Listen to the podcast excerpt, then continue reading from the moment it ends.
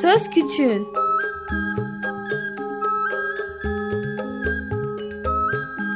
Bir Çocuk Hakları Programı Bilgi Üniversitesi Çocuk Çalışmaları Birimi hazırlıyor ve sunuyor. Çocuk Hakları Savunucusu Özel Sezin Okullarına katkılarından dolayı teşekkür ederiz.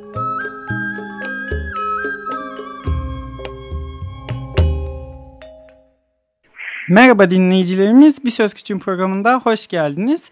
Ee, bu hafta biraz e, mutlu girmeme rağmen aslında çok hüzünlü ve hatta korkunç diyebileceğimiz bir konuyla e, karşınızdayız. E, ve çocuk cezaevlerinden bahsedeceğiz. Çünkü son dönemde çocuk cezaevlerinden kötü haberler geliyor.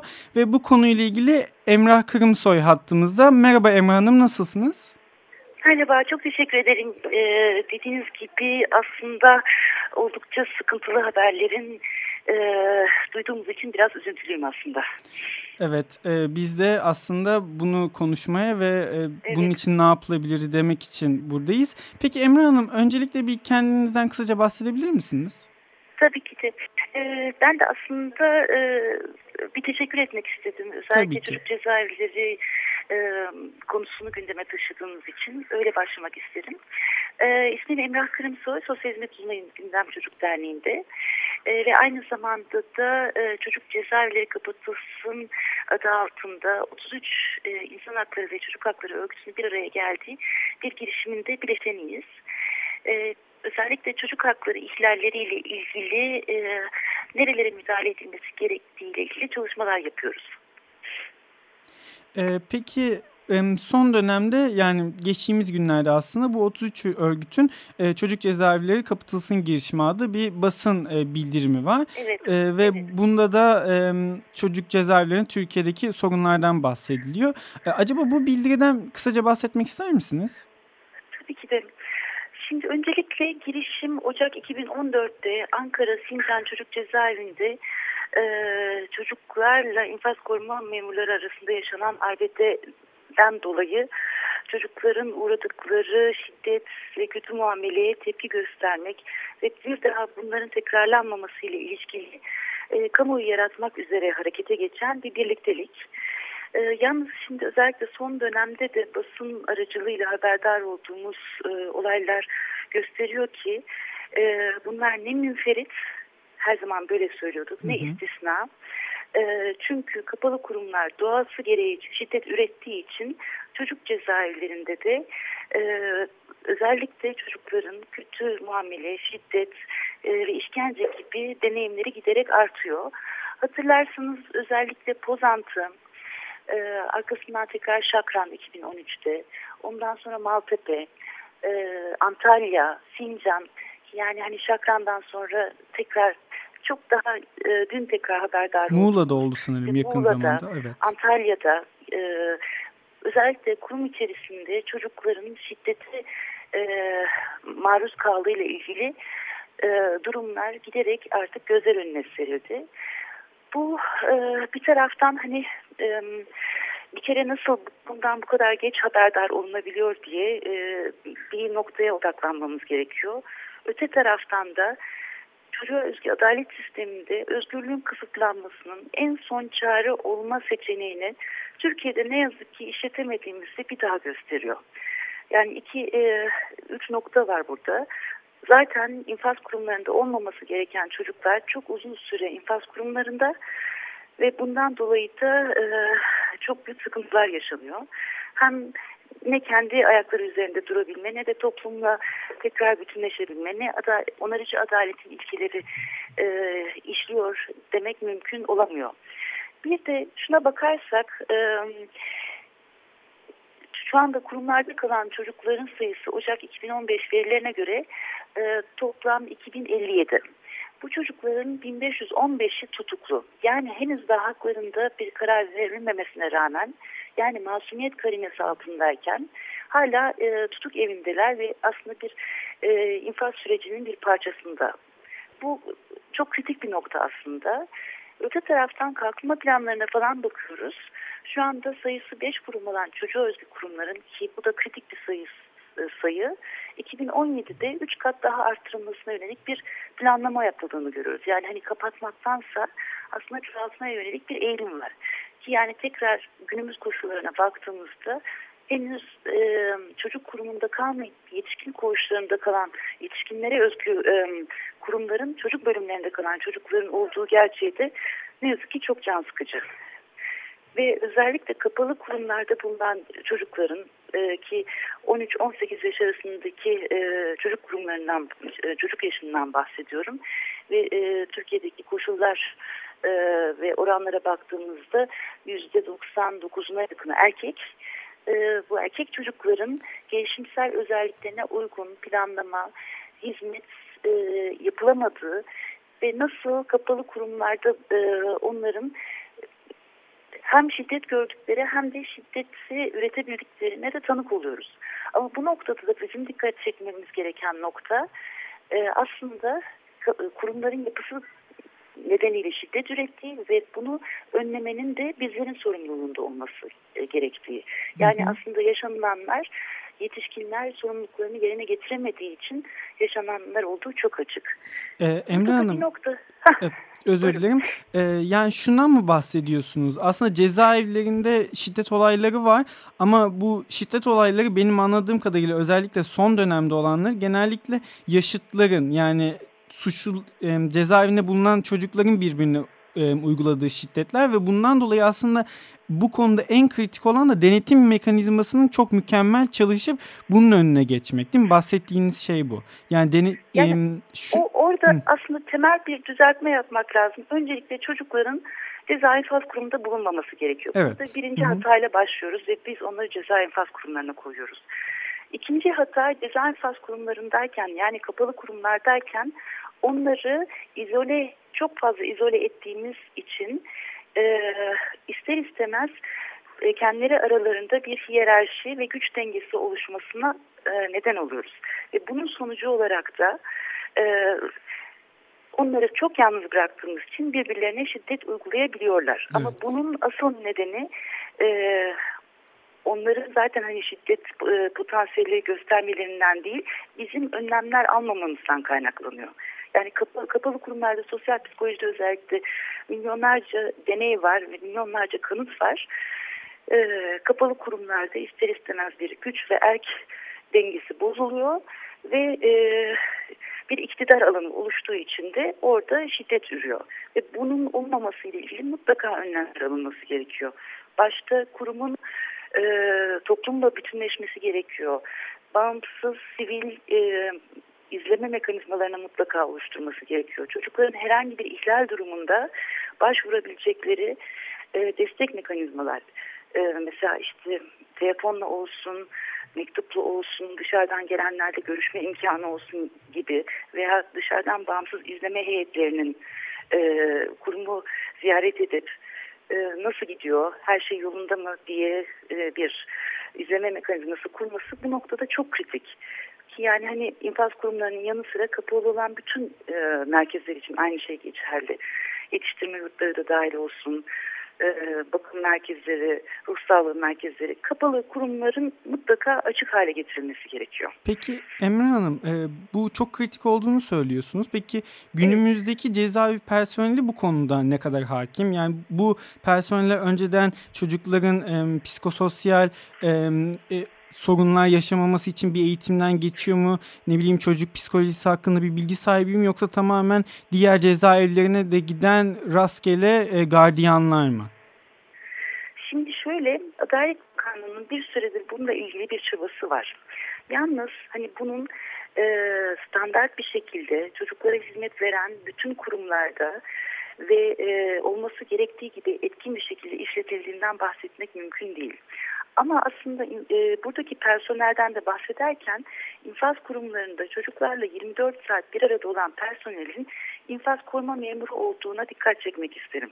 Yani denetimden ve güvenlikten sorumlu olan personel çocukla 24 saat bir arada olup onun yeri geldiğinde öğretmeni, yeri geldiğinde psikoloğu, yeri geldiğinde e, güvenlik görevlisi ki o sosyal dinamikler içerisinde yeri geldiğinde abisi, amcası, dayısı olabiliyor. Şimdi bu rol karmaşasını infaz koruma memurlarına zaten yüklemek büyük bir sıkıntı. Hı hı. Baktığımızda infaz kurumlarında psikososyal destek servisleri var. Yalnız buradaki uzman personellerin sayısı o kadar az ki onlar da sadece e, kendi servisleri içerisinde çok kısa görüşmeler yaparak çocuklarla e, çalışmaları sürdürebiliyorlar. Halbuki 24 saat çok etkin bir e, tretman programından bahsediyorsak orada nitelikli ve uzman personelin sayısının çok çok yükseltilmesi gerekiyor. Burada da bizdeki e, yatırımın fiziksel ortamları değiştirmeye ve güçlendirmeye odaklandığını tekrar altını çizmek gerekiyor. Yani personele yatırım ne yazık ki yok. Anladım. Yani şunu rahatça söyleyebiliriz. Cezaevinde çocukların psikososyal e, yaşamını destekleyecek personel sayısı az. Çok az, evet. çok. Peki cezaevindeki yaşantı hakkında bize bilgi verebilir misiniz? Mesela burada nasıl bir eğitim, ya eğitim denebilir mi buna bilmiyorum ama nasıl bir bilgiye, veriye ulaşma şeyi var, imkanları var? Mesela çocuklar ne kadar internete ulaş, ulaşabiliyor, ne kadar kitaba ulaşabiliyorlar ya da mesela eğitimin ne kadarını alabiliyorlar? Anladım. Şimdi şöyle ki yani biz özgürlüğün kısıtlanması cezasını verirken aslında sadece özgürlüğü kısıtlamıyoruz. Birçok e, hakları da erişimini engelliyoruz kendi e, ülkemizdeki sistemde. Hı hı. E, örneğin e, tutuklu veya hükümlü da, tutukluyken henüz daha hakkında bir karar verilmediği için eğitimi zaten e, kesilebiliyor. Hüküm alırsa o zaman kurumdaki eğitim programlarına dahil olabiliyor ama yaygın veya örgün eğitim sistemindeki e, sürece asla eşdeğer olamıyor.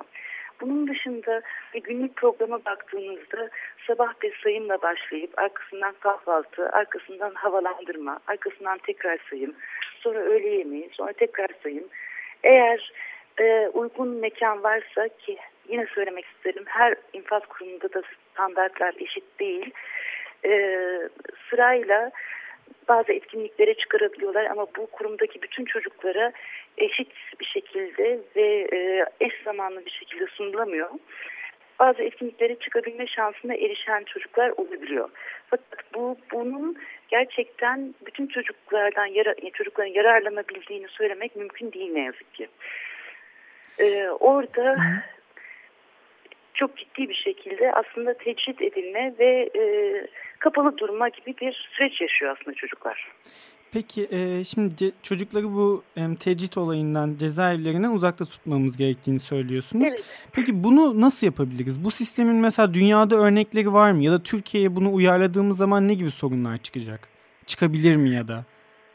Ee, sorundan ziyade aslında çok olumlu e, hı hı. sonuçları gözlemleyebileceğiz. Öncelikle Çocuk Hakları Sözleşmesi'nin bir gereğini yerine getirmiş olan ülkeler arasına girebileceğiz. Özgürlüğün e, kısıtlanmasının son çare olması demek aslında çocuğa özgü adaletin doğrudan çocuk koruma sisteminin içerisinde yer e, alması gerektiğinin altını çiziyor.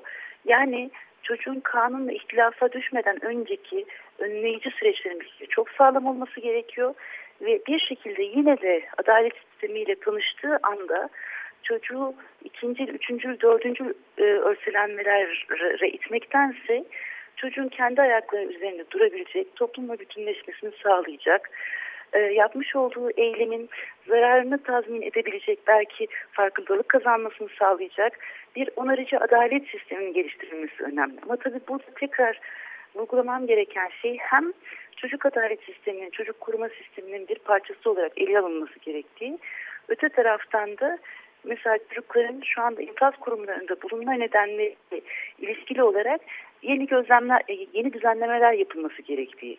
Şimdi bir baktığımızda özellikle e, birçok çocuğun toplumsal eylem ve protestolara katıldıkları için tutukluluklarının sürdüğünü görüyoruz.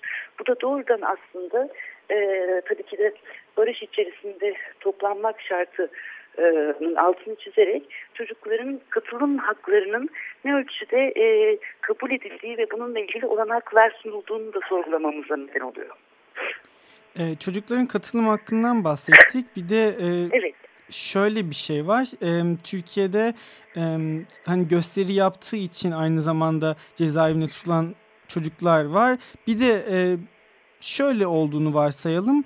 Devlet e, suça çocukları iten yani çocukları suça itildiğini varsayan çocuklar için farklı bir hukuki süreç uyguluyor mu? Mesela e, çocuğun bu suça kendi isteğiyle değil de farklı, kişilerin e, farklı kişilerin bu suça ittiğini e, tespit ederse farklı bir hukuki süreç mi e, yürütüyor yoksa yine aynı şekilde mi tabi tutuyor çocuğu? Yani şöyle ki hani e, bizdeki e, Türk Ceza Kanunu doğrudan kanunda ihtilaf haline gelme durumlarını tanımlayan temel kanunlardan biri. Burada da e, kritik nokta öncelikle çocuğun ceza ehliyet yaşı bizde 13 yaşında başlıyor. 13 yaşından önce e, herhangi bir ceza ehliyeti yok. Ama 13 yaşında çocuğun yapmış olduğu eylemle ilgili e, sonuçları kavrayabilme e, yeteneğinin çok iyi değerlendirmesi gerekiyor. Bu özellikle çocuk hakkında hazırlanacak sosyal inceleme raporu, işte adli tıp süreçlerinde e, hazırlanacak raporlar, incelemelerle ilişki, çok derinden ilişkili. Ne yazık ki adalet sistemi içerisinde gereken çocuklarla ilgili e, hem süreç gerektiği gibi işleyemiyor. Çünkü temel varsayım hep çocuğun bir ekosistem olarak ele alınıp onun e, neden kanunla ihtilaf haline düştüğünün sorgulanması gerekirken bir şekilde biz e, çocuğu gözden kaçırıp sistemi korumaya başlıyoruz. Orada kritik bir nokta var aslında. Aslında yapmamız gereken çocuğu kapalı duvarlar altına koymadan onu bir şekilde rehabilite etmek değil mi? Doğru anlıyorum. Evet yani tabii hani rehabilite kelimesinde de Doğru biraz böyle bir hastalık vurgusu varmış gibi evet, bir anlam doğru. çıkarılabiliyor. O yüzden ben onu e, belki hani doğrudan rehabilite şeklinde değil bir kere çocukla birlikte çalışma e, hem kendi ayakları üzerinde durabilmesini sağlama hem de toplumla yeniden bütünleşme süreçlerini hızlandırma gibi bir e, uzunca oldu ama bir tanım getirmek gerektiğini düşünüyorum. Bu, bu da aslında hani onarıcı adaletin bir arada yaşamanın temel ilkelerinden biri. Bu çünkü adalet yaklaşımı yüzyıllar için, için çok değişti. Bu yüzden bizim tekrar acaba e, kısasa kısas mı gidiyoruz? E, veya işte ıslah etmeye mi çalışıyoruz? Gibi adalet yaklaşımlarını bir kenara bırakıp onarıcı adalet e, sürecini tekrar bir tanımlama ihtiyacımız var gibi görünüyor. Peki şu anki cezaevlerinde çocuklarla ilgili onarıcı adalet adına yapılan herhangi bir şey var mı? Yoksa tamamen e, e, sistem onları toplumdan tecrit etmek üzerine mi kurulu? Yani ne, ne yazık ki özgürlüğün kısıtlanması e, onarıcı adaletin e, mekanizmalarını işletemeyen bir hmm. yaptırım. Orada çünkü doğrudan bir ceza, e, izolasyon bulunmakta. Hani infaz kurumu içerisinde ne kadar çeşitli etkinlikler yapılandırsanız ki zaten hani o etkinlikler bile şu andaki mevcut koşullarda yapılandırılmıyor. Orada onarıcı adalet değil tarafların cezalandırılması bir, bir temel yaklaşım var. Onarıcı adalette zararın tazmini, failin yaptıklarının e, farkına varması, tazmin etmeye çalışması, mağdurun e, bu konuda işte adımları bir böyle çok geniş kapsamlı bir süreç e, gerekiyor aslında. Ee, peki şunu da sormak istiyorum.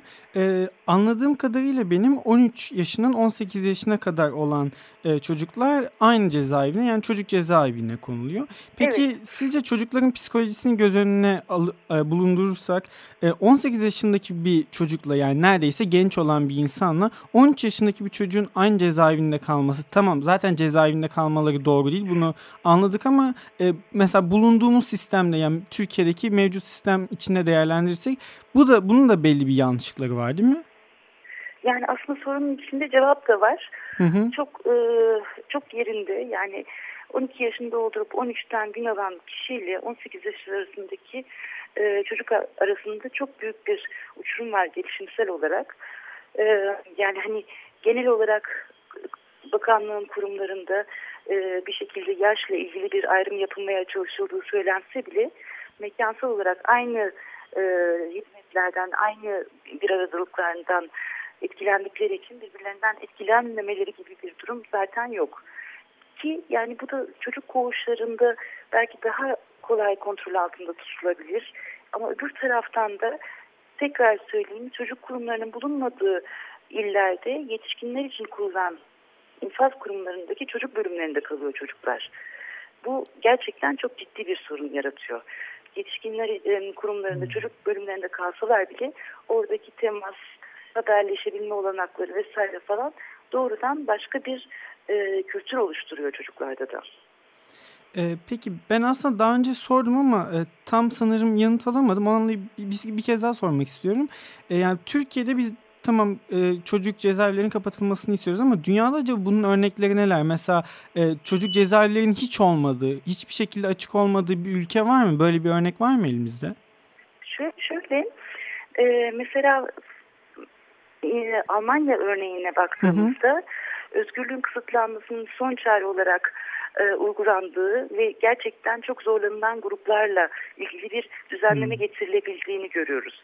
Fakat alternatif tedbirlerle ilişkili olarak öncelikle yargılama aşamasında çocuğun gelişimsel özellikleri ve kanunla ihtilaf olma durumuna göre bir düzenleme yapmaya çalışıyor. Orada hakim e, sosyal çalışmacı ile birlikte çalışarak ne yaparsak aslında biz e, resmi taraf olarak e, bu çocuğun tekrar suça yönelmesini önleyebiliriz diye bir program oluşturmaya çalışıyorlar. Ve bu program içerisinde de hem kamunun hem yerel yönetimin hem sivil toplum örgütlerinin desteğiyle yeri gelince bir öfke kontrol programı, yeri geldiğinde e, çocukların özellikle sorun yaşadıkları durumlarla ilgili e, tutum, değer, beceri e, değişikliği yaratabilecek eğitim programlarına dahil olmalarını sağlayacak yollar var. Ama mesela bu süreçte de çocuğun bu, e, bu süreçte bir nesne değil her şeye aktif bir şekilde karar veriyor. Hakkında verilen karara kararda bile e, ona bir seçenek tanımlıyoruz. İstersen sen bu programı yapabilirsin veya şöyle bir alternatif yapalım nasıldır diyerekten bir e, birlikte çalışma süreci de başlatılıyor. Bu çok önemli ve değerli bir örnek aslında. Yani çocuklarla birlikte o infaz alacak çocuğa da sorarak onunla aktif bir şekilde ona bir program geliştiriliyor. Çünkü esas amacımız çocuğun farkındalık kazanarak yaptığının yani yanlış olduğunu ve yapmaması gerektiğini anlaması. Doğru değil evet, mi? Evet ama ta tabii ki de tekrar dikkat çekmek gerekir burada. Hı hı. Ee, kimi e, durumda da aslında çocuğun kanunda ihtilafa düşme konusu gerçekten bir sorun mu değil mi diye bakmamız gerekiyor. Mesela hakikaten barış içerisinde eylem ve protestolara katılmış ve bir şekilde tutuklanmış. Hani burada aslında temel bir e, orada bulunma nedeniyle ilgili de sorgulamamız gereken noktalar var. Ya orada bulunması tamamen tesadüfi bir şekilde e, geçerken bulunursa ya da e, başka bir arkadaşın ya da bir büyüğünün dayatmasıyla orada olursa aslında belki hiç suç almaması gerekiyor değil mi? Değil mi? E, yani evet evet yani aynen, aynen aslında bütün bu çocuk adalet sistemini e, doğrudan aslında cezalandırma değil tekrar nasıl bir arada yola devam edebilirizle ilgili yapılandırmakla ilişkili bir e, noktadan bakmak gerekiyor. Evet, e, Emre Hanım çok teşekkürler. E, bugün ben konuğumuz oldunuz. E, acaba son bir dakikamız var. E, bize son olarak söylemek istediğiniz e, bir şey var mı? Ya orada özellikle çocuk cezaevleri kapatılsın girişiminin e, çocuk tutukluluğuna son verilmesi ve e, çocuk cezaevlerinin kapatılması ile ilgili talebinin e, dillendirilmesiyle ilgili teşekkür de ederim. Bununla ilgili olarak da bunun uzun erimli bir e, hedef olduğunu da farkındayız. Öncelikli olarak e, çocukların bulunduğu kurumların sivil toplum örgütlerine bağımsız izlemeye açılması gerekliliğini de e, belki hatırlatabiliriz son olarak. Anladım. Çok teşekkürler Emre Hanım. Ee, bir Söz Küçüğün programına da sonuna geldik. Bu hafta çocuk cezaevlerini ve çocuk cezaevlerindeki sorunları tartıştık. Ee, bize e, olan görüşlerinizi ve önerilerinizi sözküçüğünradyo.gmail.com adresine mail olarak atabilirsiniz. Biz dinlediğiniz için çok teşekkür ederiz. İyi günler.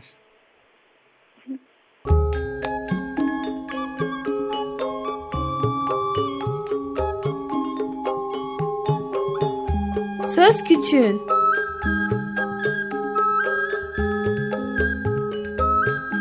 Bir Çocuk Hakları Programı Üniversitesi Çocuk Çalışmaları Birimi hazırladı ve sundu. çocuk hakları savunucusu Özel Sezin Okullarına katkılarından dolayı teşekkür ederiz.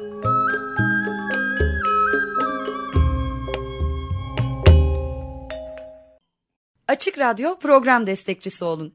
Bir veya daha fazla programa destek olmak için 212 alan koduyla 343 41 41